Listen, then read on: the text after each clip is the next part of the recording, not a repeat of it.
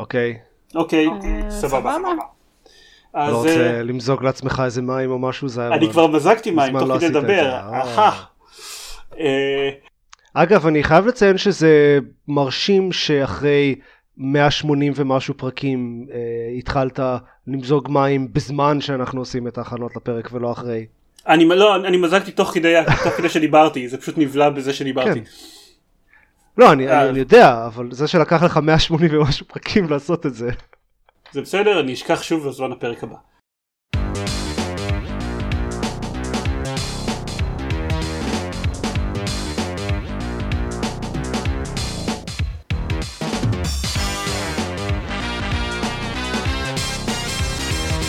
ברוכים הבאים לגיימפוד, הפודקאסט שלו במשחקים גיימפד, פרק 189. אני דן זרמן ואיתי עופר שוורץ, גיא ביטון, דנה פרץ. דנה, היי.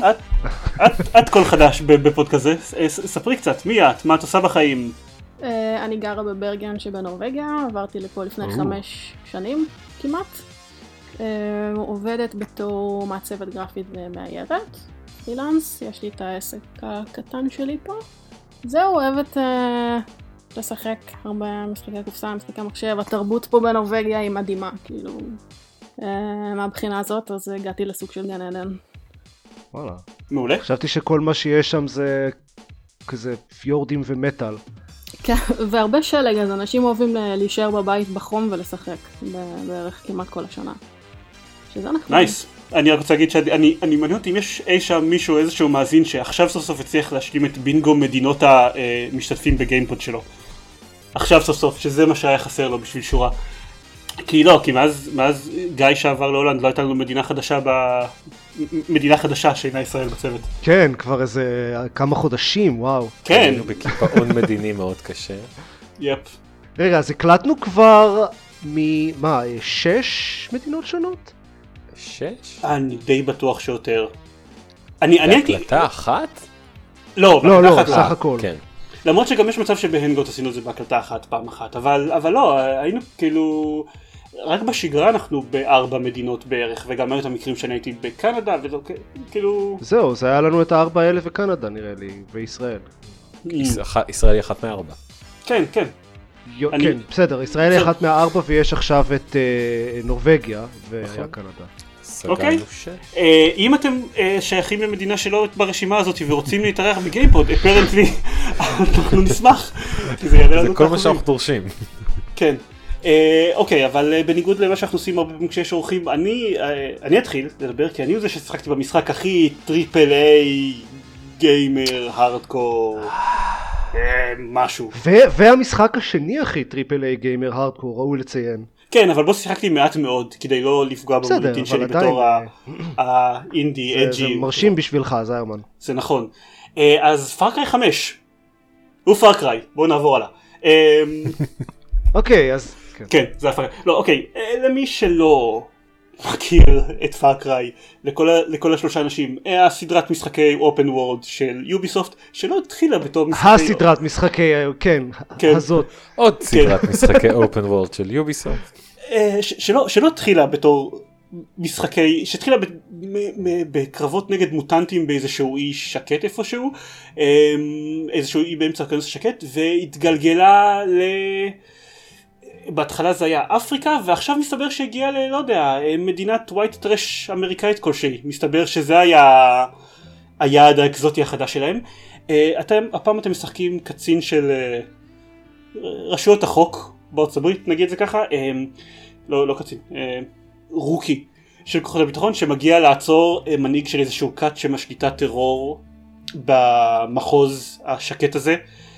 שבו אתם מתחילים, ושיט גוז דאון, אתם לא מצליחים לעצור אותו, unsurprisingly, וכל הפולוורס של הקאט משתגעים וחושפים את כל הכבישים ומתחילים לראות בכל מי שהם רואים ברחוב וכל הדברים כאלה, והנס מתחיל משחק פאר קריי, שבו אתם מסתובבים ולאט לאט מגדילים את ההשפעה שלכם במחוז, מגייסים אלייז, מבצעים עבורם משימות, לאט לאט עורסים דברים ששייכים לקאט, עד שהפיינל קונפרונטיישן עם הווילן הכריזמטי של המשחק, כמו שקורה בדרך כלל במשחקי פאר קריי. אבל הבנתי שהרבה פחות כריזמטי הפעם. זה נקודה לוויכוח, אני מחבב אותו מאוד. את המנהיג החדש. גם יאמר להגעת המשחק שאין רק דמות אחת של סופר וילן שמעניינת באיזושהי צורה, אלא גם שאר המשפחה שלו כיפית, לא בדיוק משפחה, אבל... נכון, זה מה ששמעתי, לא שהוא פחות מעניין, אלא שבקושי רואים אותו במהלך המשחק. אוקיי, אז זה כן, זה הגיוני, כי עכשיו הסגנים שלו משחקים הרבה יותר תפקיד, והם דווקא כן דמויות כיפיות, כי חלק מהם עושים קצת את הקטע, זה לא סתם הקטע הדיקטטור פסיכוטי שהיו במשחקי פאר קריי קודמים. הם עושים גם דברים קצת יותר מעניינים, ועד כמה שאני נהנה לראות עליו שזה אוקיי, נו יופי, עוד פאר קריי, הוא עושה כמה דברים יפים. וספציפית, הדבר אני חושב הכי מדובר זה שאין מגדלים. למעשה יש בדיחה בתחילת המשחק הזה שאין מגדלים. זה בעיקר כאילו בגלל שהוא מתייחס לזה כקיר רביעי כלשהו שהוא שובר לגבי העבר שלו, או כי גם יש בהמשך דברים יותר מאתגרים פוליטית, כי זה היה מאוד הפרמסיס שהם תחפו. מהבחינה הזאת עדיין אני לא ראיתי שהם יותר מדי מאתגרים, זאת אומרת מבחינה עלייתית. הקטע זה שבעיקר מבחינת הגיימפלי, הקטע הזה של אין מגדלים הוא מעבר לבדיחה של... שאתם מטפסים על איזשהו מגדל ואז מי שומע לכם בקשר, אל תדאג, אני לא אצפה ממך לעשות את זה all over the county, זאת הפעם האחרונה שתטפס על מגדל. מעבר לזה, זה אומר שאת כל המפה אתם מגלים בצורה אורגנית, כלומר אתם מדברים עם אנשים ואז אומרים לך תלך לפה, פה יש משימה כזאת, או שאתם מסתובבים ואז מופיע לכם איזשהו פינג על המפה שיש לידכם משהו לעשות. אתם לא סתם מקבלים צ'קליסט ברגע שאתם נכנסים לאזור מסוים, היי, תטפל בזה, בזה, בזה ובזה. זה נשמע כמו איזה קו טבעי שנמשיך מ-2017, שעשתה כמה דברים מאוד חכמים במשחקי אופן וורד. כאילו, אני שמח לשמוע את זה. כן, בפאר קריי הם עדיין לא עשו את זה. יש במשחק בדי סיסטם טיפה שונה ומאוד כיפית, שאני לא אחקור אותה לעומק, כי אני קיבלתי בתור את בומר הכלב, בתור אחד הבדיז האפשריים שלי, ומה עכשיו אני אהיה איתו כל המשחק, לא משנה מה יקרה. מה, אבל אתה לא רוצה את הדוב? אני לא יודע, כשאני אפתח סלוט שני אולי אני מוכן לדוב. אחרת לי יש שם דוב שנקרא צ'יזברגר. אני עדיין לא פגשתי בו. אם היה לי דוב במונטנה בטוח הייתי קורא לו צ'יזבורגר. יש לו עוד כל מיני תוספות נחמדות, הכלי רכב, יש להם עכשיו אוטודרייב שזה, בהתחלה זלזלתי בזה, כאילו מה אני צריך אוטודרייב, אני כאילו, אני הארדקור גיימר משהו, אני I can drive my own vehicles, אבל תכלס, אין כוח, כאילו רוב הזמן לנהוג במקום למקום, אוקיי, פשוט תפעיל את האוטודרייב, ואני רק אסתכל מסביב וערה בדברים, זה עובד הרבה יותר טוב ככה. כנ"ל אם אתם לוקחים, אם הבאדי שלכם הוא לא כלב, אז אתם יכולים להגיד לא לנהוג בשבילכם, ואז אתם פשוט יושבים לידו ויורים בדברים. זה כן, אני לא מבין למה זה בהכרח הארדקור גיימר לעשות דברים משעממים. לא, כי כאילו, תראה, הוא שולט ברכב פחות טוב ממני והמד סקילס שלי, אבל אתה יודע, הוא שולט ברכב טוב מספיק בשביל... זהו, כל עוד אתה לא, אבל באמצע מרדף או משהו, אז זה לא מאוד משנה. כן. אתה רוצה להגיע מנקודה A לנקודה B. אבל לא, כי בבתך אני חשבתי כאילו מה, אוקיי, אני אעשה אוטומציה לדברים האלה. לא, אני נוהג טוב, אבל כן, אבל זה לא מעניין מספיק. שתי תלונות שכן יש לי עליו. הראשונה היא תלונה יחסית קטנה, כל מי שדיברתי איתו אחרי שצחקתי בפתיחה של המשחק, שמעתי מתלונן על כמה הפתיחה של המשחק הזה הצבנה אותי, ממש. מבחינת, לא יודע, הסיפור וזה היא נחמדה, אבל אז הוא מביא אותך לנקודה שמישהו אחר נוהג ברכב, אתה יושב לידו, ואתה צריך לראות בכל מיני אנשים שבאים ותוקפים אותך, כל מיני כלי רכב ודברים שתוקפים אותך.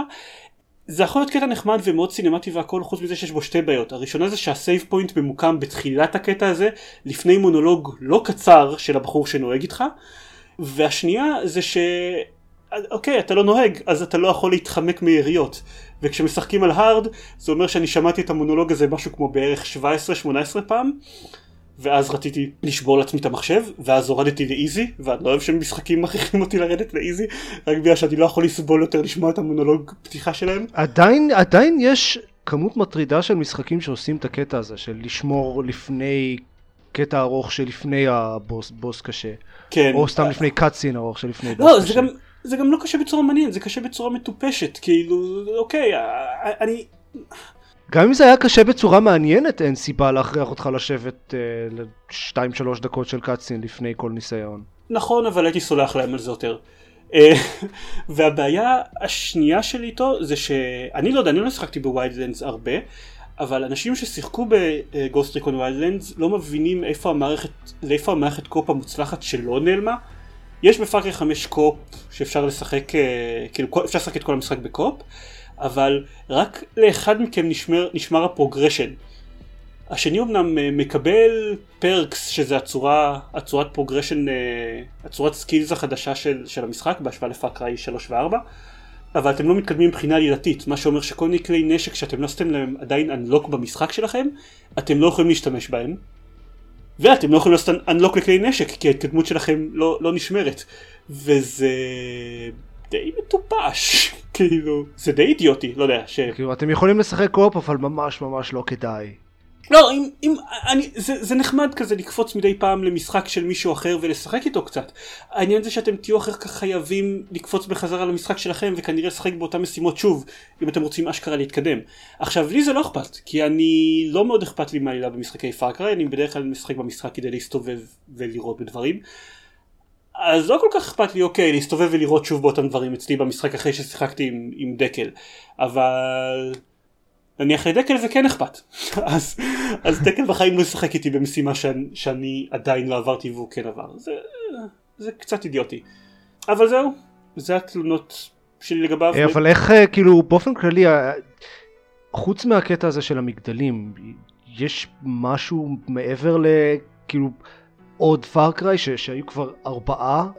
תראה. החל מפאר קריי 3 ששינה את הנוסחה ודי ייצב אותה. אז כאילו, כי השיווק מאוד התמקד בקטע הפוליטי וזה, ומה שהבנתי הם לא הלכו עם זה לשום מקום. כן, אז זה עוד פאר קריי. אבל היו, שוב, מעבר לזה, יש בו המון שינויים קטנים מעבר לזה שהם במגדלים. דיברתי על האוטודרייב קצת, דיברתי על, טוב, הצורה שבה אתם מגלים קווסטים חדשים, יש עוד הפרק סיסטם השונה. יש בו כל מיני דברים קטנים שהשתנו, אבל תכלס זה עוד פאר קריי. שלא יהיו לאף אחד אשליות. אני נהנה מזה, זה בדיוק מה שאני נרשמתי בשבילו, אני רציתי עוד פאר קריי באזור חדש שונה מהאזורים של שני הפאר קרייז הקודמים, וקיבלתי אותו, וזה סבבה, אבל זה לא עושה משהו מהפכני עם הנוסחה מעבר לזה. לא מדבר על מהפכני, אפילו משהו מעניין. זהו, כי הקמפיין שהם רצו איתו מאוד חזק היה ממש מעניין, ואפילו גרם לי שאני ממש לא אוהב את הז'אנר הזה לחשוב על אולי אני אשחק בזה. אז אפרנטלי זה היה הכל פרשית. כן, בדיוק.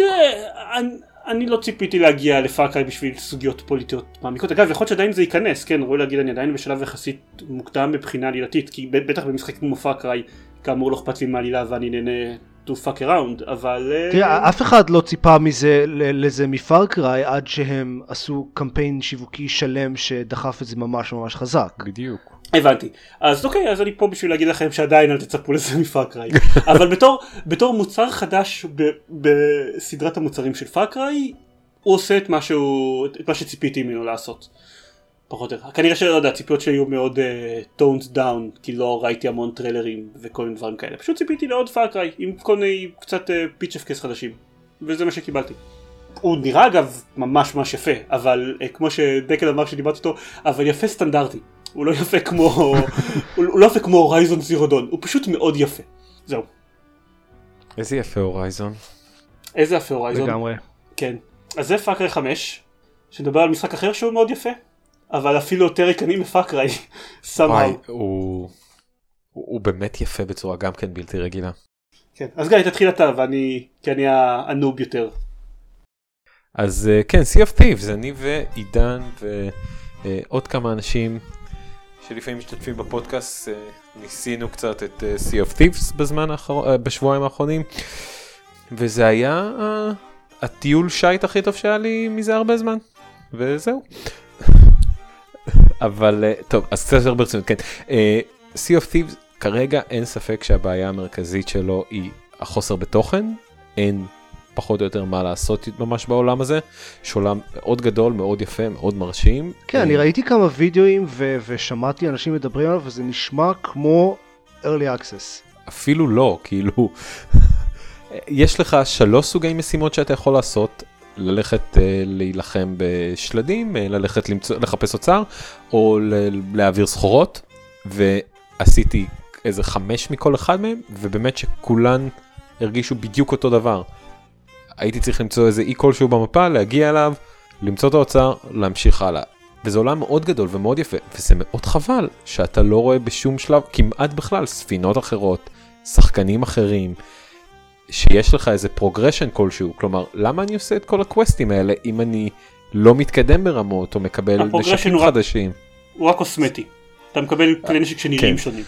הפרוגרשן הוא קוסמטי, אתה מתקדם עם אחת משלושת הפאקשנס האחרים, אבל אני לא יודע, למה לי להתקדם עם הפאקשנס אם כל מה שאני מקבל זה... הם נותנים לך משימות קשות יותר, אבל משימות קשות יותר זה פשוט אומר שאתה עושה את אותה משימה פעמיים נניח. אתה צריך עכשיו למצוא שתי תיבות תוצר ולא רק תיבות תוצר אחת. אבל מה שאני כן אגיד זה שאם הוא היה יוצא בפורמט הנוכחי כ-Early Access, הייתי מאוד מתרגש מהעתיד לבוא, כי הוא נראה מצוין והוא מרגיש מצוין. השייט בו הוא אחד הדברים הכי כיפים ever, מי לנווט את הסירה, לשחק עם המפרסים, להסתכל על הכיוונים, לראות בתותחים.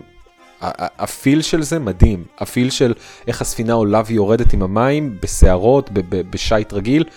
ביפר הים הכי טוב בהיסטוריה של משחקי מחשב, ואני אומר את זה בתור חובב זלדה, ו-The Wind Waker היה עד עכשיו במקום הראשון, והמשחק הזה פשוט לקח את זה ממנו, אבל חייבים להוסיף איזה תוכן, חייבים להוסיף אתגר, איזה פרוגרשן כלשהו במשהו. אני רוצה להוסיף על מה שגם, שכל, לא רק השייט, למרות שזה בעיקר שייט, אבל כל חלק של המשימות הוא כיפי.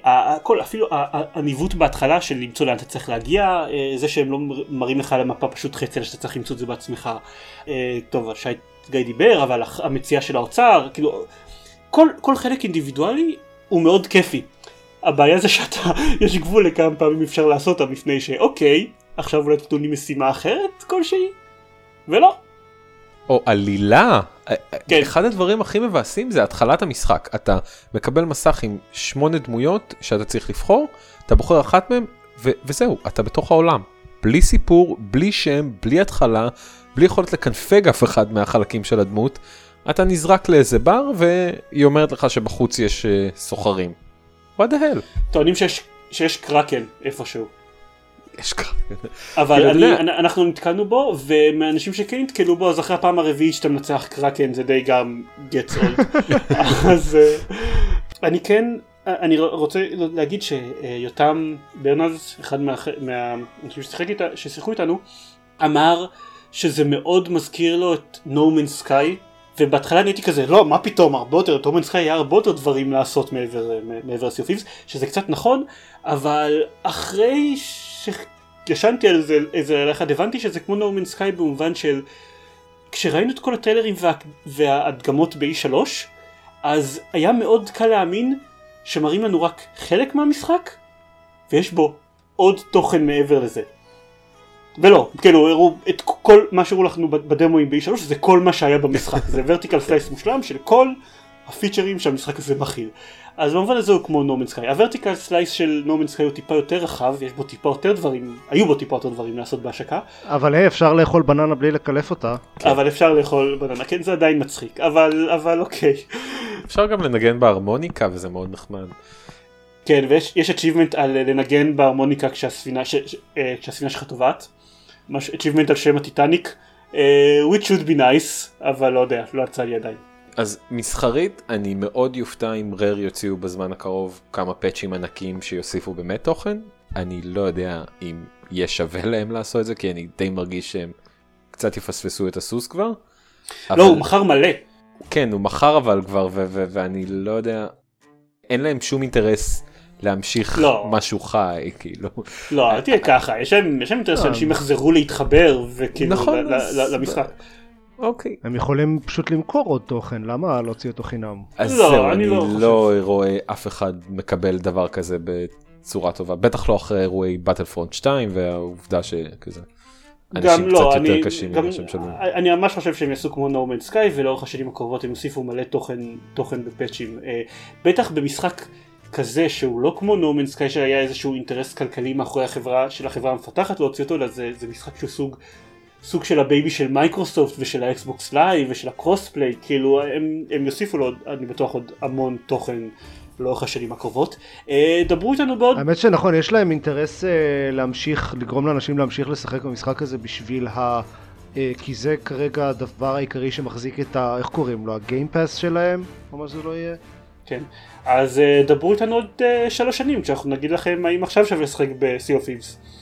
אבל כן, אם הם יציעו לו תוכן, הוא יכול להיות חוויה מאוד כיפית להעביר איתה שעה, שעתיים בשבוע עם חברים. אני לא מחפש משהו תובעני כמו איזה MMO, אבל בחייכם, תנו לנו טיפונת תוכן. אז כן אפשר לטפל בזה עם כמה פאצ'ים, ואם הם יעשו את זה, זה יכול להיות ממש נחמד. אני מאוד מופתע שאין שם כזה treasure hunts. תיאורטית, אם אתה מוצא treasure, אז תיאורטית אנשים אחרים יכולים to hunt you for it. אבל כן. מעבר לזה לא יותר מדי. זה נשמע קלאסי למשחק הזה.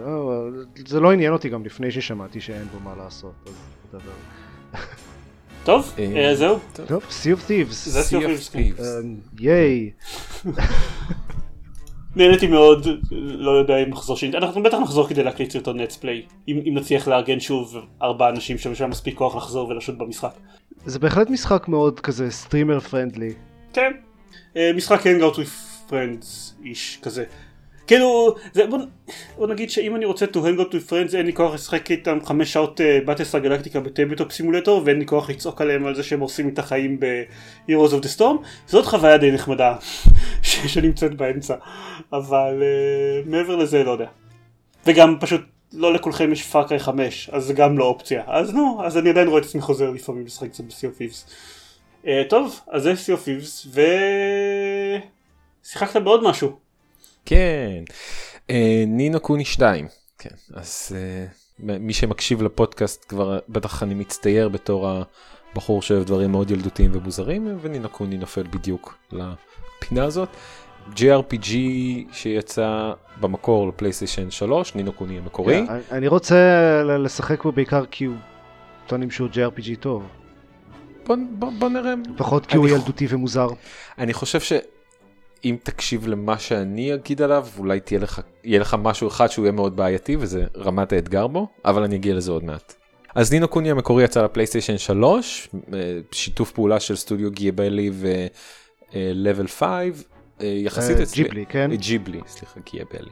היפנית שלי מוצלחת. אז סטודיו ג'יבלי ולבל 5, יחסית הצליח, והיום, ולפני שבועיים יצא המשחק השני לפלייסטיישן 4. הפעם אין שיתוף פעולה מלא, אין בכלל שיתוף פעולה עם הסטודיו, אבל הם כן ממשיכים את אותו קו ארט מאוד מאוד ברור, והוא נראה מדהים ומאוד מאוד יפה ומאוד כיף להסתובב בעולם הזה. אבל מה? הוא אחד המשחקים הכי קלים ששיחקתי מזה המון זמן. כמה קל הוא, אני אסביר את זה בעצם בבוס האחרון שהרקתי, הפסקתי לעשות כל... קרב רנדומלי שיש במשחק, כדי לא לעלות רמות בכלל, כי אם אני נלחם באויבים שהם לא 5-6 רמות מעליי, אין שום אתגר, אני פשוט לוחץ Y ו-X בלי הפסקה ואני ארוג אותם. אז התחלתי לשחק את המשחק עם להתחמק כרגע מכל תוכן שאני יכול, כדי שהקרבות בוס או הקרבות הגדולים יותר יהיו מעניינים יותר. וכשעושים את זה ככה, אני אישית מוצא את עצמי מאוד נהנה, כי סוף סוף יש אתגר. והמערכת קרב שלו מאוד מאוד טובה. הוא ARPG מאוד מאוד מוצלח, הם עושים את זה מאוד טוב, יש הרבה שלבים של בולט הל כזה, של מיליון קסמים עפים לכל כיוון, ואתה יכול להחליף את השליטה בין כל 3 הדמויות בקבוצה שלך, וזה עשוי מצוין, הקרבות מרגישים טוב ומאוד מעניינים, אבל אין בהם הרבה אתגר, אז אני מוצא את עצמי ממש משחק לאט, כדי לא לעלות רמות, וכדי לא להיות בלבל שהמשחק צריך, מצפה ממני להיות כרגע, כדי שיהיה אתגר. אז זאת יחסית בעיה לאנשים שאוהבים משחקים קצת יותר קשים, הוא יהיה מאוד מאכזב. אבל הבעיה השנייה המאוד גדולה שלו, זה הדיבוב. אני לא יודע למה הם החליטו לעצמם, שכל הדמויות צריכות להיות עם מבטא או סקוטי, או אירי. או וולשי, מאוד כבד. ואם זה לא מספיק, הם גם החליטו שהכתוביות יחזיקו את אותו המבטא בדיוק. אז אני מוצא את עצמי, לפעמים נסה לקרוא טקסט איזה 3 פעמים, כדי להבין מה לעזאזל כתוב שם.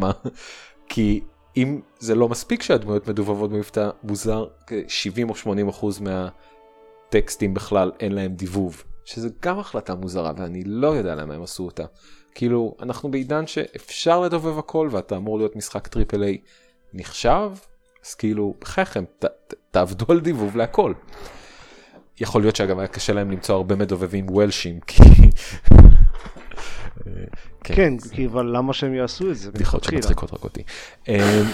אבל בכל מקרה, אז אם אתם יכולים להימנע, אם כאילו לא מפריע לכם במיוחד בעיות הדיבוב או האתגר שהוא קצת חלש, המשחק עצמו, כאילו עם כל הביקורת שנשמעת עליו, אני די נהנה. המערכת קרב מצוינת וזורקים אותך מאוד מהר לקרב ומוציאים אותך מאוד מהר מקרב, ואני נהנה להסתובב בעולם והוא כן מאוד יפה, אז זה מגניב, אבל... וזה כנראה ביקורת שהיא ספציפית רק שלי, אבל מאוד קשה לבוא עליו מפרסונה 5. כאילו, אחרי 120 שעות בעולם סופר מורכב ואפל, עם מערכת קרב מאוד מורכבת, וכאילו, בזמן שאתה מסובב ופלסים בפרסונה, אתה בהיסטריה, אתה בלחץ כל הזמן, אם אני לא מוצא את הסייף רום הבא, הלכו לי שעה-שעתיים של התקדמות, הכל אינטנסיבי. ופה אני... לפעמים עושה פשוט דברים תוך כדי קרבות, כמו לדבר עם בת הזוג, להכין קפה, ללכת ולחזור, והכל כאילו בסדר. אז יכול להיות שזה באמת אחת הביקורות היא בגלל שבאתי מפרסונה, אבל שמעתי את זה מעוד כמה אנשים שמשחקים אותו. אבל זה לא שפרסונה הוא כזה, אתה יודע, משחק סופר נוטוריאסלי קשה, זה לא דארק סולס או משהו כזה. הוא לא נוטוריאס קשה טכנית, אבל אתה יודע, יש שם... קודם כל שילוב של כמה מערכות לא פשוטות. לא, לא, אני אומר, הוא משחק מאתגר, אין ספק, אבל הוא לא אחד המשחקים הקשים המטורפים. פשוט משחק קשה. זה לא שאתה אומר, נינו קוני הוא קל ביחס לבלאדבורן. כן, פרסונה הוא לאו דווקא קשה, a.k.a. דארק סולס בלאדבורן, אבל הוא שומר על איזה לבל של אינטנסיביות, בעיקר בפלאסס ובדרך שסייבים עובדים במשחק הזה. שאצלי יצרה המון הרגשות לפעמים של לחץ, או וואו, עוד רגע נגמר לי המנה, ואני לא מוצא את הסייף רום, וזה עוד רגע אני פשוט לא אליח להמשיך להילחם באויבים. זו תחושה שחוזרת בפרסונה, בעוד בנינו קוני אני יכול להסתובב בלי סוף בעולם, להילחם אין סוף קרבות, ובחיים לא יהיה שלב בו אני צריך להשתמש בפאקינג שיקוי. כאילו, פתחתי את המניו של האייטמס כדי להשתמש בשיקוי פעמיים ב-20 שעות של משחק. אז נכון, פרסונה 5 לאו דווקא משחק סופר קשה, וההשוואה אולי לא מובנת בדיוק לכולם, אבל זה בעיקר תחושת כמה קליל להסתובב בעולם בנינו קוני, לעומת כמה היה לי יותר מדיק להסתובב במבוכים בפרסונה. אבל שוב, בסך הכל, אני כן נהנה. הוא יפהפה וכו וכו וכו. אבל הם היו חייבים לעשות את זה, לפחות לתת לי אפשרות לשחק על רמות שונות, כאילו, מה הבעיה לקנפג כזה 4-5 רמות, זהו, לא יודע. כן, JRPGs לא אוהבים את זה משום מה. אבל בדרך כלל הם, אני לא זוכר שזה הביקורת שלי גם ל-JRPGs בדרך כלל, שהם קלים. אם בדרך כלל רמת האתגר היא בין מגניבה לקשה. טוב, תמיד יש פעם שלה. כן. לא דיברתי בכלל על מערכות הנוספות שיש בו, כמו מערכת בניית ערים ומערכת ניהול קרבות טקטיים קטנה כזאת, סטייל רוק פייפר סיזרס. רגע, בניית ערים כאילו סים סיטי? לא בדיוק סים סיטי, יותר ניהול אימפריה אחת, a.k.a. Heroes of Might and Magic. יש לך אימפריה ואתה יכול להוסיף עוד מבנים בה ולשדרג את המבנים האלה, והמבנים האלה נותנים לך יותר כסף כדי לבנות מבנים יותר חדשים. אז יש כזאת מערכת במשחק, והיא דווקא מאוד חמודה, ואני אישית נהנה ממנה, והיא סבבה, והיא עוזרת לך גם להיות יותר טוב בקרבות, שזה בעיה, כי אני לא מחפש משהו שיעזור לי להיות יותר טוב בקרבות, אבל היא די נחמדה, והיא עשויה די טוב. חשוב להזכיר אותה, כן. אוקיי. זה אני נו קוני 2. אוקיי. ביאסת אותי, אני מתנצל. אבל אני חייב לציין שגם אני מאוד התבאסתי מהרמה הקלה, ואני, עכשיו אני באמת מנסה בצורה מאוד קפדנית לא לעלות רמות בכלל כדי לשמור על אתגר. שזה אומר שגם אני לא צריך לעשות קרבות רנדומליים כמעט בכלל, שזה סבבה. טוב. אוקיי, מניחה שזה עוברים עכשיו לסורווייבינג מרס. כן, דנה, היי, בוא נשמע. כן, היי. אוקיי, זה המשחק החדש של פרדוקס. פרדוקס, הסיטי בילדר שלהם, יצא לפני 3 שבועות בערך. לא ידעתי שזה פרדוקס. כן. מה שהביא אותי לשחק במשחק הזה, זה שאני מאוד אוהבת את התמה של מושבות על מרס. טרפורמינג מרס זה המשחק הלוח האהוב עליי כרגע, אז זה היה די בשבילי המשחק הזה שיצא. עוד מעט יוצאת גרסה דיגיטלית, אז my people will talk to you people. אני גם ממש ממש אוהב את טרפורמינג מרס. חכה. ואז נוכל לדבר עליו פה בפודקאסט, בגלל שזה יהפוך למשחק מחשב, אז יהיה לגיטימי לדבר עליו פה בפודקאסט. כן, אז המשחק מתחיל בזה ששולחים טיל למאדים עם ציוד ודרונס, שקודם כל מתחילים לבנות מושבה ותשתיות לפני שמביאים בני אדם. מים, חמצן, בטון, מתכות, ובניגוד למשחק אחר ששיחקתי, פלנט בייס, בעבר. קודם כל בונים תשתיות נורמליות לפני שמביאים את בני אדם, ואז כל האסונות מתחילים, כולם מתים, זה נורא מלחיץ. פה דברים מתקדמים קצת יותר לאט, קצב קצת יותר הגיוני. מה שאני אוהבת במשחק הזה הוא מאוד מדע בדיוני שהוא לא בדיוני כל כך. הוא מאוד מבוסס על, מנסים לבסס אותו על דברים שהם באמת, טכנולוגיות שבאמת קיימות או יהיו קיימות בהמשך. המשחק מלא בציטוטים של אילון מאסק, שזה מגניב. פרדוקס הם מאוד חזקים בלעצב משחקים מבוססים על, כאילו מאוד grounded. כן, זה הופך את החוויה להרבה יותר כיפית מבחינתי. אז זהו, כל המשחק מלא, כמובן שיש שלב של ריסרצ', מלא טכנולוגיות, העץ עצום, אני המון שעות במשחק ועוד לא סיימתי לחקור את הכל, ולאט לאט מפתחים את המושבה, כמובן שיש אסונות, סופות אבק, סופות קור, מטאורים, כרגיל, הרבה אנומליות שצריך לחקור. מה שאני אוהב במשחק הזה, קודם כל המוזיקה של הפסקול שלו מדהים. מי שקונה את הדלוקס אדישן מקבל 4-5 ערוצי רדיו. שזה... רדיו. כן, זה רדיו מדהים, זה בעצם אנשים שעברו לשם. אנשים שעברו לשם ופיתחו רגשות וכתבו שירים על החוויות שלהם, איך זה לגור במאדים, זה פשוט שירים טובים. אוי, זה נשמע מבריק. זה מדהים, ויש שם אפילו שיר על מישהי שהבת שלה, שאימא שלה, הבת שלה עברה למאדים, וזה שיר על המערכת יחסים שלהם שנקטעה, וזה פשוט, עשו את זה מאוד מרגש ומאוד מאוד מוצלח. זה אמנית שוודית, כתבה להם את הכל. השאלה היא...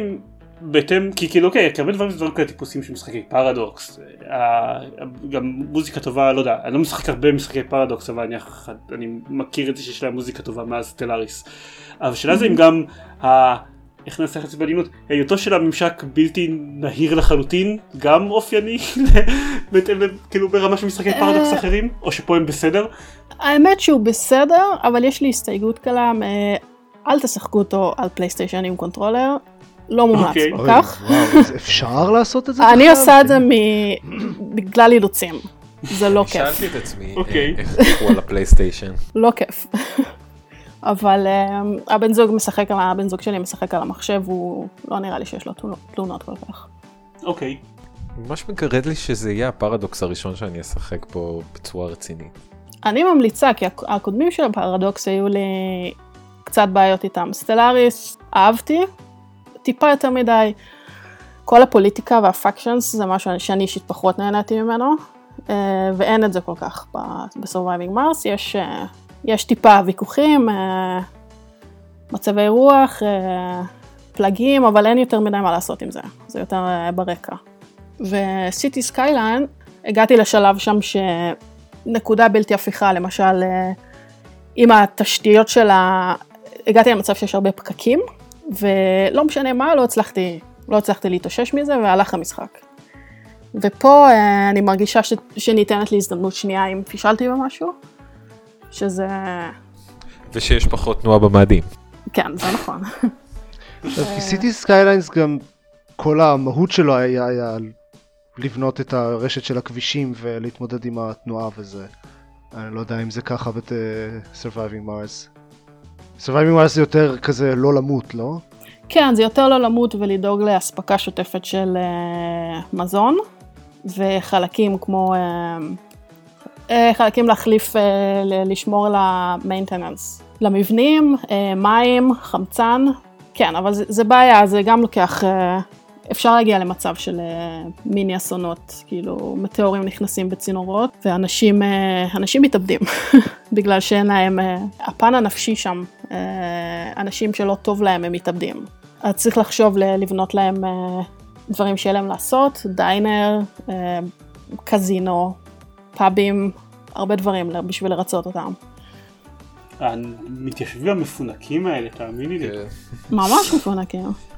הבנתי שאתה מתחיל, כמו שאמרת, אתה מתחיל בלשלוח את החללית הראשונה, אתה מתיישב, ובהמשך המשחק יש לך אפשרות לשלוח חללית נוספת, ואתה יכול להביא את הדברים שחסר לך יותר, או שאין לך יותר, וזה כזה איזה מכניקת הקלה או כזה. כן, שכחתי לציין שיש מסחר די שוטף עם כדור הארץ. אפשר לייצא מתכות נדירות ולקבל מימון תמורת זה, ועם המימון הזה אפשר להביא אנשים, לא, אנשים בעצם לא עולים כסף. אפשר להביא... ככה מגיעים ילדים לעולם, לא? כן. קונים אותם בתמורה למינרלים. כן. כן, יש איזושהי מערכת של מסחר, ובשלב מאוד מתקדם אפשר לבנות ספייס אלווייטור, שתעשה את זה באופן אוטומטי, במקום שתצטרכו לשלוח ידנית חללית, הלוך חזור כל פעם, שזה די מגניב, והמשחק הוא מאוד מאוד יפה מבחינה ויזואלית, הם נכנסים שם לפרטים מאוד קטנים, כאילו אפשר לראות את האנשים מתאמנים בחדר כושר, נמצאים בקזינו, אפשר לראות פוסטרים על הקזינו, אפשר לראות אותם יושבים, הם משחקים במחשב, זה... הם דאגו ממש לכל הפרטים הכי קטנים, שזה ממש מגניב. אם את אשכרה מתיישבת במאדים, את יכולה לראות את עצמך משחקת במחשב בתוך... לא, סליחה. לא, מה שרציתי לשאול, זה נשמע, את שיחקת באנו? לא. אוקיי. אז אני צריך מישהו ששחק בשניהם, כי זה נשמע לי, אני לא שחקתי באנו, אבל זה כאילו מזכיר לי מאוד את שניהם מבחינת התקילות. כאילו שהצורך ליצור איזושהי שרשרת הספקה של משאבים, זה מערכת דומה בשניהם, אבל אני כנראה צריך מישהו שהשקעה לשחק בשניהם בשביל שאני איזה. ורציתי עוד משהו של קצת חמוד, זה שאחד הספונסרים קוראים לו Space Y. כן. כך לי רגע, חמוד. מאוד סאדל. כן. חוץ מסטלאריס, תחיינו משחקים אחרים שלהם? סיטי סקיילין. אוקיי. סיטי סקיילין זה פרדוקס? כן. אני חושב שהם כאילו הפיצו את זה, אבל זה לא משחק של פרדוקס. עד כמה שאני מכיר זה פרדוקס. אבל I will google it, ואז אני לך תשובה יותר, בביטחון יותר מלא. קולוסל אורדר. מה זה אומר? זה החברה שפיתחה את... וואלה, טוב, לי זה נשמע כאילו you just made it up, אבל כן, קולוסל אורדר, טוב, סבבה. אוקיי, עוד משהו לגבי Surviving Mars? קודם כל, אני נראה לי מאוד ממליצה עליו, לא נראה לי שיש בו משהו שמבחינתי הוא שלילי, חוץ מהקונטרולר. עוד משהו קטן שהוא מאוד מגניב, זה שיש מיסטריז, שהן מגיעות באופן רנדומלי, שלב די מתקדם של המשחק, שהן בעצם מבוססות על סיפורים. לקחו השראה מסיפורים של אסימוב, של ארתור סי קלארק, וסרטים מדע בדיוני משנות ה-60, 70, 80, וממש בנו תרחיש שמרגיש מאוד אמיתי, אבל אני לא אעשה ספוילרים, כי זה דברים ממש מגניבים. זה מאוד מזכיר את הסטורי ליינס, כאילו של סטלאריס. נכון. שמדי פעם. מגניב. כן. זה חלק כיפי של המשחק. טוב, אחלה. מה עכשיו? אז זה היה Surviving Mars. ועכשיו יש לי מלא משחקים לדבר עליהם. עכשיו זהו. כרגיל. כן. לא השתתפתי בפרק הקודם, אז יש לי מיליון משחקים. That's how it happens, usually. במיוחד אם אתה עופר. לא, האמת שרובם משחקים ממש קטנים, שוב כרגיל. קודם כל, ממש בקצרה, אז סיימתי את סלסט. ייי. ייי. הוא משתפר ממש לאורך המשחק, וכי הוא באמת אחד המשחקים המגניבים לכל האורך. הפסקול שלו גם אחד הטובים בשנים האחרונות, ואני מקשיב לו עכשיו כל הזמן. בעבודה וזה. אני גם חייבת לציין. פסקול מדהים. אני מסכים. ויש עוד הרבה כאילו משחק שפספסתי, יש בו מלא דברים מוסתרים וכאלה סיקרטס שצריך להגיע אליהם, ולא יודע, אולי מתישהו אני אתחיל אותו מההתחלה ושחק, כי הוא ננסה קצת יותר למצוא את המקומות החבויים האלה. בדק, כי פשוט מאוד כיף. אבל אני מניח שזה עוד דברים יותר מאתגרים. יש עוד איזה שלב כזה בסוף שצריך קודם כל למצוא חלק מהדברים לפני זה כדי להגיע אליו בכלל. אז אין לי מושג מה יש שם. אבל אני מניח שיש בכיף עוד כזה כמה שעות של משחק. אני ארצה, ואני בטוח ארצה מתישהו, כי זה משחק כיפי. איך יצא פייטוטים בסוף? שלך. שלי היה מאוד דל. גם שלי. לא, לא, שלי היה רציני, אני השקעתי בטוטים. אוקיי. כי אני אוהב את כל האתגרים הנוספים האלה. היו כאלה, היו כמה טוטים שאמרתי כזה, טוב, לא, אין מצב, אין לי כוח לזה, יותר מדי בלגן, אבל את רובם באמת ניסיתי, את רוב אלה שראיתי, שזה רק איזה חצי מהם. ויש עוד כאילו, אבל הטוטים זה אפרנטלי רק כזה סוג אחד של סיקרטס, יש עוד איזה שלושה דברים שונים שאפשר למצוא, הם מוסתרים בשלבים שמצאתי ממש מעט מהם. אני חושב שזה בעיקר טוטים, אבל יש גם נוטס כאלה של מוזיקה. יש המון טוטים, ויש את הבי-סיידס, ויש עוד איזה משהו, ויש את הלבבות, ויש כאילו... כן, ויש את המשחק הישן שלהם שאתה יכול למצוא. כן. קיצור, לא יודע, יש עוד הרבה למשחק הזה, ויום אחד אולי אני אדווח על זה. כן, כן, זה בטח כזה משחק עם פער של עשרות שעות בין לסיים אותו לבין לעשות אותו קומפלישניסט. כן, פשוט כי צריך למצוא את כל הדברים הצדדיים האלה. זה כזה כמו, לא יודע, למצוא את כל הקורק סידס בזלדה. אבוי. כן, זה היה סלסט, שעדיין מאוד מומלץ, אבל דורש סיבולת לאתגרים רציניים. אז בעיקר מה ששיחקתי מאז זה, טוב, Overwatch ו-League of Legends, אבל הדבר הגדול, המעניין ששיחקתי מאז זה Uncharted Lost Legacy. אני חושב שמישהו דיבר עליו מתישהו בפודקאסט? אני לא בטוח. אני לא זוכר. זה ארז נראה לי. זה משחק פשוט נוסף שיצא אחרי Uncharted 4, הוא לא המשך ישיר או משהו כזה, הוא... לא מכיל את נייתן דרייק בכלל. הסיפור של נייתן דרייק, למי ששיחק באנצ'ארטד 4 יודע, די נגמר. סוף סוף, יכולים לציין. כן, כן. אז לוסט לגאסי הוא סיפור צדדי כזה על קלואי פרייזר, הבחורה ההודית שעובדת עם נייתן דרייק פה ושם. והוא נראה לי בהודו, או בהודו והסביבה, משהו כזה. אני לא יודע אם הכל בהודו. אז קלואי ונידין, המרסנרי הדרום אפריקאית,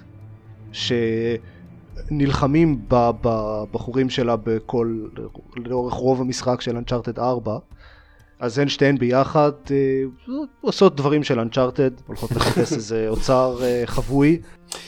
עושות דברים של Uncharted זה מה שמתאר כל כך הרבה משחקי Uncharted. אתה הולך ועושה דברים של Uncharted. אבל... כן. אבל סוף סוף הם עושים את זה עם לא נייתן דרייק, ובפרט עם שתי דמויות נשיות מרכזיות, הן ביחד כמעט לכל המשחק, וזה שינוי נחמד, והם באמת עושים את זה יותר טוב מטום ריידר, שזה מעניין. כי טום ריידר זה בדרך כלל רק לארה קרופט, ומוקפת עדיין בגברים, אלא אם זה, איך קוראים לה, סם? נראה לי הבחורה השנייה בטום ריידר מ-2013, שכל מה שהיא עושה זה להיות דאמזל אין דיסטרס כל המשחק. אז לא, קלוי ונדין ממש כזה הולכות ביחד, והמערכת יחסים המרכזית במשחק היא בין שתיהן. זה לא סיפור מדהים כמו Uncharted 4. זה יהיה קשה. זה סיפור יותר קטן, יותר self-contained, אבל הוא עדיין נחמד, והוא עשוי טוב.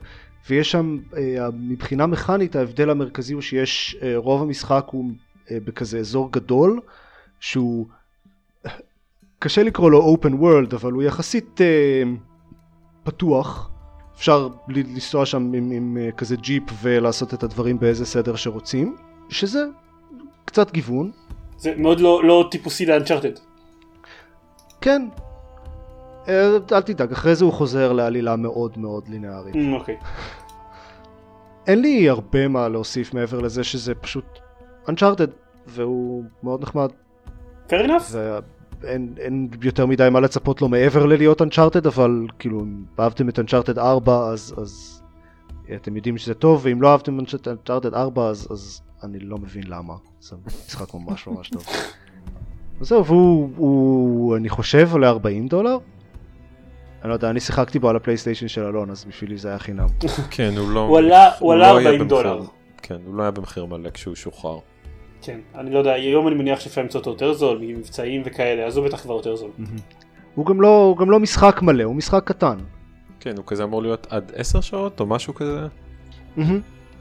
ויש בו גם קטע נחמד כזה שלא רק ששתי הדמויות המרכזיות הן נשים והן ממש אחלה, אלא גם רוב הגברים במשחק הזה הם די assholes לכל אורך המשחק, וזה כאילו ממש קלוי ונדין נגד הטוקסיק מסקיוליניטי. זה נחמד לראות אותם מתעסקים קצת בזה ולא ב-Nathan Drake and his buddies. נייס. אז זהו. ועכשיו זה איכשהו יוצא שאני עושה את זה כמעט כל פרק שאני משתתף, אבל אני אעשה כמה משחקים בקצרה ממש על כל אחד מהם. Vermintide 2, Warhammer Vermintide 2. זה, אני לא יודע, לא שמעתי כלום על Vermintide 1. זה ה-Left 4 Dead של Warhammer, משהו כזה, לא? אז Vermintide 2 הוא, ממה שהבנתי, הרבה יותר טוב, והוא בדיוק Left 4 Dead של Warhammer ברמה של יש שם סמוקר, הנטר, ספיטר, ועוד שניים שהם קצת שונים מהספשלס של Left 4 Dead, אבל ממש יש שם בדיוק הנטר, ספיטר וסמוקר. אני לא זוכר איך קוראים להם שם במשחק, אני פשוט קורא להם הנטר, ספיטר וסמוקר. אם אתה מתכנן להעתיק מישהו, אז you could do worse מאשר להעתיק את Left 4 Dead. כן, אבל בהיותו Warhammer, אז זה א' לא שוטר, אלא הרוב הרבה מאוד מלא, וב' יש 5 דמויות שונות, קלאסים שונים, ומתוכם אפשר לבחור 4 שרוצים לשחק, ויש מערכת של פרוגשן. מקבלים experience ועולים דרגות ומקבלים loot ו-items ואפשר לשפר את הציול שלכם, וזה קצת כמו Destiny כזה שיש לכם מספר שהוא ה-power level, וזה אומר כמה אתם חזקים וכמה קל להילחם באויבים. שיחקתי בו די קצת, בגלל זה אני לא רוצה לדבר עליו הרבה. יש בו דברים מעניינים, יש בו הרבה דברים שמאוד מפריעים לי. הוא נורא חשוך, אז הרבה פעמים קשה קצת לראות מה עושים, והעליתי את הברייטנס באיזשהו שלב, אבל זה עדיין, זה פשוט משחק נורא חשוך. בהיותו וורהמר הוא נורא רציני כל הזמן, וזה קצת מציק, והדמויות נהיות די מעצבנות מאוד מהר, וכאילו זה משחק שחוזרים על אותן מפות שוב ושוב, אז זה מתחיל להציק. טוב, זה גם הייתה בעיה של Left 4 Dead שהדמות יוצאים מהסנות די מהר. זה הרבה יותר מהר פה מאשר ב-Left 4 Dead. הבנתי, אוקיי, חבל. כי ב-Left 4 Dead הם לפחות ניסו להיות קצת משעשעים פה ושם, זה פה לא, כלום. כולם רק צועקים דברים, טרופס גנריים של פנטזיה כל הזמן. לפחות בדרגות הנמוכות יש לי נורא הרגשה שאלה שיש להם מתקפות ריינג'ד חזקות הם פשוט הרבה יותר חזקים. יש דמות אחת שהיא כזה לגולס, ועוד אחת שהיא כזה פיירוויץ', והם שניהם מאוד חזקים בריינג' אטקס, ותמיד כשאני ניסיתי רק את איזה וויץ' הנטר, whatever, מישהו שיש לו חרב, וזה תמיד מרגיש כאילו עד שאני מגיע לאויבים, 3/4 מהם כבר מתים. ומן הסתם זו בעיה שלא הייתה ב-Left 4 Dead, כי לכולם יש אקדחים. יפ. לא יודע, אני צריך לשחק בו עוד ולנסות. יש לכל קלאס יש 3 סוגים שונים של כזה ספשליזיישן שאפשר לקבל, לפתוח עם מקבלים, עם עולים בדרגות, אז אני צריך לבדוק איך זה בשביל הדמויות ולנסות עוד דמויות. בעיקר אני צריך למצוא זמן לשחק עם אנשים, כי לבד, להצטרף לחבורה של רנדוז זה הרבה פחות נחמד. כמו כל מולטיפלייר.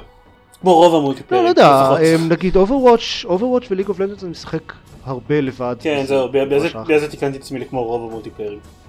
כמו אחוז כלשהו לא זניח של מולטיפלייר. זה ורמינטייד 2, אבל כאילו, הוא עדיין מאוד מרגיש כמו Left 4 Dead. וואי, משהו עוד אחד, משהו שנורא ספציפית חסר לי בשביל מקרים כאלה שאני רוצה לשחק עם אנשים אקראיים באינטרנט, אין אופציה לעשות כזה voice commands, כזה פינגים סטנדרטיים של יש עליי סמוקר או דברים כאלה. זה או voice chat או כלום. או כאילו לעצור, להפסיק את כל מה שאתה עושה ולכתוב טקסט צ'אט. זה לא בדיוק אידיאלי. שזה אף פעם לא קורה. כאילו. כן. לפעמים אין לך ברירה. אבל נגיד, אם אני רוצה, אם אני משחק עם אנשים אקראיים ורוצה להגיד, יש פה מדקיט, אז הדרך היחידה שלי לעשות את זה, זה לעצור ל10 שניות ולקוות שהם לא כולם יברחו לי ומישהו יתפוס אותי ויהרוג אותי בינתיים. נשמע הגיוני. כן, אז כאמור, אני מחכה שיהיה לי זמן לשחק עם עוד אנשים, כי לבד זה לא עובד. וזה חבל. Way of the Passive Fist. זה שם של משחק שהמצאת כרגע. זה משחק שרוק פייפר שוטגן לדעתי המציאו. זה מהדברים האלה שאתה יודע, פתאום אני רואה על איזה משחק ברוק פייפר שוטגן שאף אחד לא שמע עליו, והוא נשמע מעניין, אז אני מנסה אותו. זה משחק בסגנון של הביט-אמאפס מכזה שנות ה-90, כזה המשחקים של קאפקום וגולדן אקס ואלה, אבל אי אפשר להרביץ לאויבים. מעניין. עכשיו, אני יודע שזה נשמע קאונטר אינטואיטיב, אבל הדרך להביס אויבים זה לחסום ולהתחמק מההתקפות שלהם עד שהם מתעייפים, ואז לתת להם כזה דחיפה קטנה עם האצבע ולהפיל אותם. אוקיי. אז אי אפשר אקטיבית ללכת ולהרביץ לאויבים, זה משנה לחלוטין את המשחק. ואת הדרך שבה צריך לחשוב עליך לשחק זה יותר. זה מזכיר קצת את One Finger Death Punch, במובן שזה יותר משחק קצב מאשר משחק מכות, כי לכל אויב יש את הפטרן של ההתקפות שלו, וצריך ממש לעשות כזה דודג' פרי פרי דודג' פרי בקצב המתאים. הקונספט הבסיסי הזה ממש מגניב ועובד ממש אחלה. יש שני דברים ספציפיים במשחק הזה שממש הרסו לי אותו לגמרי לצערי, כי אחרת זה היה יכול להיות מעולה. אחד זה שצריך להסתכל לכיוון הנכון כשחוסמים התקפה, ולפעמים המשחק פשוט לא קולט שאני מנסה לשנות כיוון, כי אני דוחף את הג'ויסטיק שמאלה והוא פשוט לא מסובב את הדמות שלי, ועכשיו כל מכה שחוטפים זה רציני.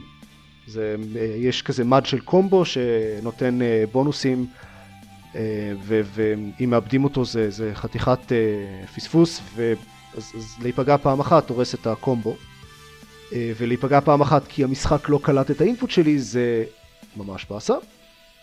והדבר השני זה ש יש לפעמים דברים בסביבה שיכולים לפגוע בכם, כזה נגיד באחד השלבים יש בחלק מהקרבות פתאום פעם באיזה 10-20 שניות מופיע איזה לייזר כזה שעושה נזק לכל מי שנמצא בקרב שלו וצריך להתחמק ממנו.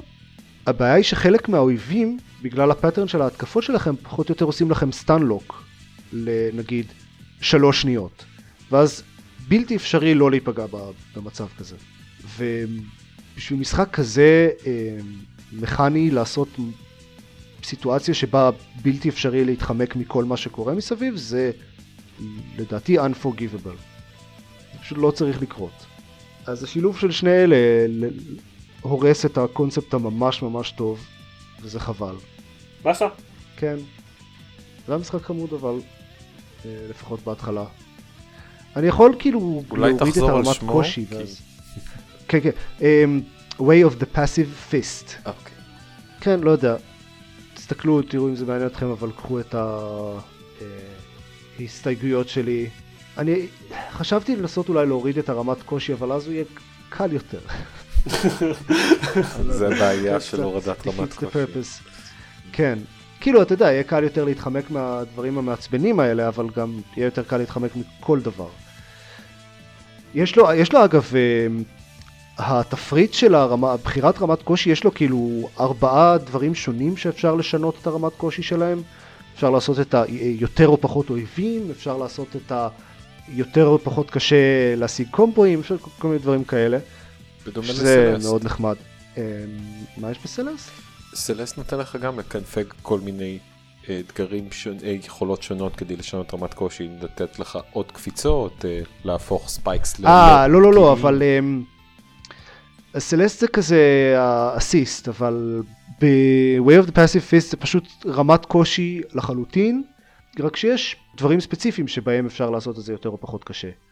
אז כן, זה Way of the Passive Fist, וממש ממש בקצרה שיחקתי ב-Monument Valley 2, Monument Valley היה משחק מאוד יפה ומאוד מעניין, Monument Valley 2 היה אותו דבר רק בלי המעניין.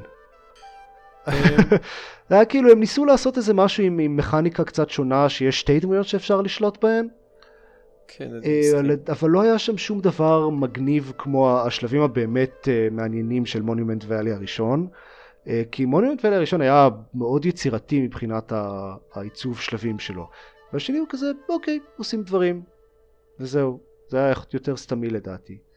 גם מונומנט ואלי הראשון היה משהו כל כך חדש באפסטור או בפלייסטור, נכון. לא ראית משהו כזה ופתאום הראו שאפשר לעשות משחקי מובייל אחרת, אז אני קצת גם כן התרספתי מעט ממונומנט ואלי 2 שהוא לא המציא את עצמו מחדש כמו שהראשון היה ייחודי. הוא לא רק לא המציא את עצמו מחדש, הוא פחות יצירתי מהראשון, טיפה הלך אחורה, כן, אבסולוטית, כי הוא פשוט, אני חושב שאני פשוט אתקין מחדש את מונומנט ואלי הראשון ואחזור לשלב האחד הממש מוצלח שלו, קראו לו The Box. אני מה זה לא זוכר שלבים אינדיבידואליים במונומנט ואלי. אני זוכר ספציפית את The Box, כי זה היה השלב שבו אמרתי, holy shit. אוקיי. ולסיום, פינת ה-VR של עידן של אופר, כי זו פעם שנייה שאני מספר על משחק VR ששיחקתי אצל עידן, רק פעם זה עידן אחר. רובו ריקול שבהחלט היה חוויה מתקנת, אחרי שדום קצת בייס אותי, אז רובו ריקול פשוט כיף טהור והוא מרגיש כל כך awesome לשחק פה. אין לי יותר מדי מה להרחיב מעבר למה שאלון ועידן כבר אמרו, אבל זה משחק מעולה. אם יש לכם אוקילוס טאץ' אז כבר יש לכם את רובו ריקול, אז אני לא צריך להגיד לכו תקנו אותו מיד. אבל איך הוא תקנו אותו מיד? כן. הוא כאילו ההמלצה שלי לגיימרים. כאילו, תמיד שבאים אליי אנשים שלא ניסו אף פעם את האוקילוס ריפט, אז אם הם לא גיימרים, אז יש את כל ה... אני כבר לא זוכר קוראים לזה, כל מיני דמוים, טק דמוס כאלה, אתה יודע, שאתה נייח ומקסימום מציץ מעבר לבניין גבוה, או עובר מעליך טירקס וכל מיני דברים כאלה, כאילו דברים שמאוד מרשימים אנשים שלא ניסו אף פעם ב-VR. ולעומת זאת, אם הם כן גיימרים, אז זה ה... זה הפקט שאני מביא להם, אוקיי, סופר הוט ורוב ריקול, תנו. וזה תמיד דמו כל כך אפקטיבי. גם דני היה אצלי אתמול וניסה את רובו ריקול, ויצא עם, כן טוב, אני צריך VR. גם אני ששיחקתי אצלך בפעם הראשונה ב-VR, חוויתי הרגשות דומות מרובו ריקול, באמת רמה אחת מעל, אולי בעצם חוץ מסופר הוט, אבל הוא היה פשוט רמה אחת מעל כל יתר הדברים שניסיתי. אני יותר אהבתי אותו מסופר הוט. אחרי משחק מאוד ממושך בשניהם, אז כן, הוא פשוט יותר טוב מסופר-הוט, אבל כזה יתרון בנקודות, כאילו, הוא פשוט שוטר יותר טוב מאשר סופר-הוט. הסופר-הוט הוא שוטר יותר טוב, והוא נותן לך לתלוש לרובוטים את הידיים ולזרוק אותם על רובוטים אחרים. כן. שזה כיף. מי צריך יותר מזה בחיים? כן. כן, רובו ריקול מאוד מומלץ אם אתם יכולים לשחק פה. זהו, זה הכל המשחקים ששיחקתי. זה לא נכון, אבל זה כל המשחקים שאני אדבר עליהם. כן, טוב, היינו כבר זמן כל כך. אני אגיד ממש בחצי שנייה ששיחקתי גם השבוע, כמו בכל שבוע, אני פשוט לא מדבר עליו אף פעם, כמו שאפשר מדבר על אוברוואץ', בפוקימון גו.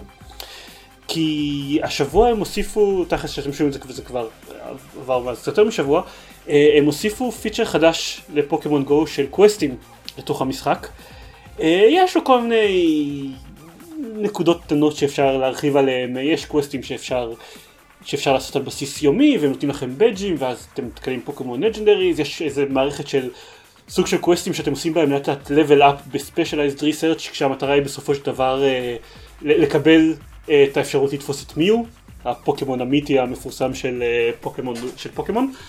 אבל שאני שמעתי זה פוקימון משהו, הפוקימון המפורסם של פוקימון תכלס. מי שמשחק בפוקימון יודע מה זה מיו, מי שלא, לא אכפת לו.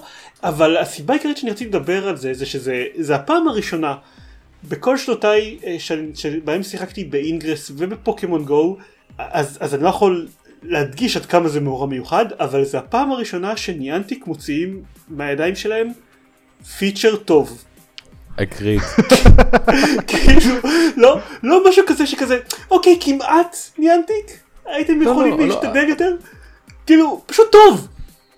אין ספק, אחרי שנתיים של אכזבה מפוקימון גו, פשוט פיצ'ר מצוין, שעובד מהתחלה. זרמן יש עוד שנים על גבי שנים של אכזבה מאינגרס לפני זה. אז לא, כי הם כל הזמן, קונסטנטלי, מאכזבים בתור גיים דיזיינרס, וזה פעם ראשונה שאני קראתי על הפיצ'ר, הוא נשמע מצוין על הנייר, התרגשתי לראות אותו יוצא במשחק, ואז הוא יוצא במשחק והוא באמת היה מצוין. זאת כל כך חוויה מיוחדת לאנשים ששחקים במשחקים של ניאנטיק, אני לא... ואתה יודע, ובאותו שבוע הם גם ביטלו שוב, גרמו לכל מיני סקנרים שעובדים במשחק לא לעבוד, ושוב הדגישו כמה מערכת סקנינג שבנויה בתוך המשחק היא מחורבנת, ואז פתאום מוצאים את זה, שהוא פיצ'ר שהכל עובד בו בסדר, ואין תלונות עליו. אני כאילו... פריקינג אמייזינג. לא יודע איך זה קרה. אז פשוט בגלל זה אני רציתי לדבר על הדבר הזה, כי אני יודע שלאף אחד לא חסר לשמוע קצת על פוקימון גו בחיים שלו. יש לנו גם מלא חדשות, אבל נראה שזה פרק ארוך בכל מקרה. יש לנו קצת חדשות. כן. אפשר לנסות לעשות את זה בכזה חצי דקה. אז חצי דקה, סבבה.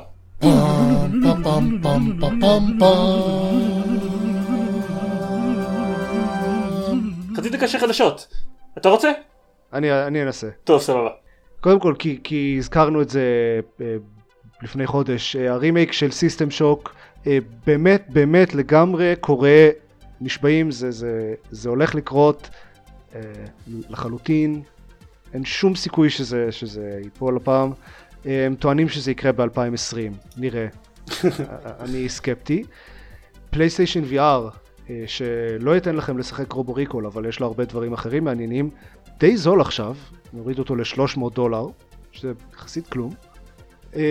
בטלטק? זיירמן, אתה רוצה להגיד משהו על בטלטק? לא שמעתי על זה. פשוט משחק אסטרטגיה של בטלטק, זה משהו שהרבה אנשים רוצים שייצא כבר הרבה מאוד זמן. היה לו קיקסטארטר שגייס $2.8 מיליון, וגירסות ארלי אקסס שלא שחקתי באף אחד מהם, ויש לו עכשיו תאריך יציאה, ב-24 באפריל, שזה ממש קצת אחרי שאתם שומעים את הפרק הזה, הוא יוצא סוף סוף, אותי לפחות הוא מאוד מסקרן, הוא נראה מאוד יפה, וזה משחק של בטלטק, לא היה מיליון שנה משחק של בטלטק, זה מקים ענקיים שהולכים מכות. למה אין יותר משחקים של בטלטק? זהו. ואני אומר את זה תוך כדי שאני משחק ב-Into the Breach, כאילו ליטרלי תוך כדי שאני משחק ב-Into the Breach, אבל you can never have enough משחקים של מקים ענקיים שהולכים מכות. ודבר אחד אחרון, שחייבים לסיים איתו, Sea of Thieves הוציאו Day One Patch, שאפשר לקנות בתוך המשחק, שזה פשוט רטייה, כאילו iPatch עם המספר 1 עליה.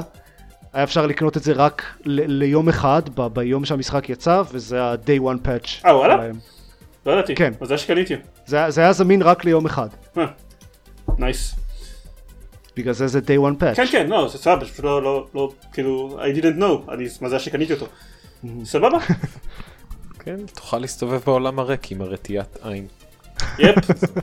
זהו, זה הכל. זהו. אז טוב, קודם כל, דנה, תודה לך שהשתתפת. תודה לכם. תודה. למי שלא, אגב, יש איזשהו מקום, איזשהו אתר שאפשר למצוא אותו בך? מה שאת רוצה לפרסם? לא יודע, משהו שלך שאת רוצה לפרסם?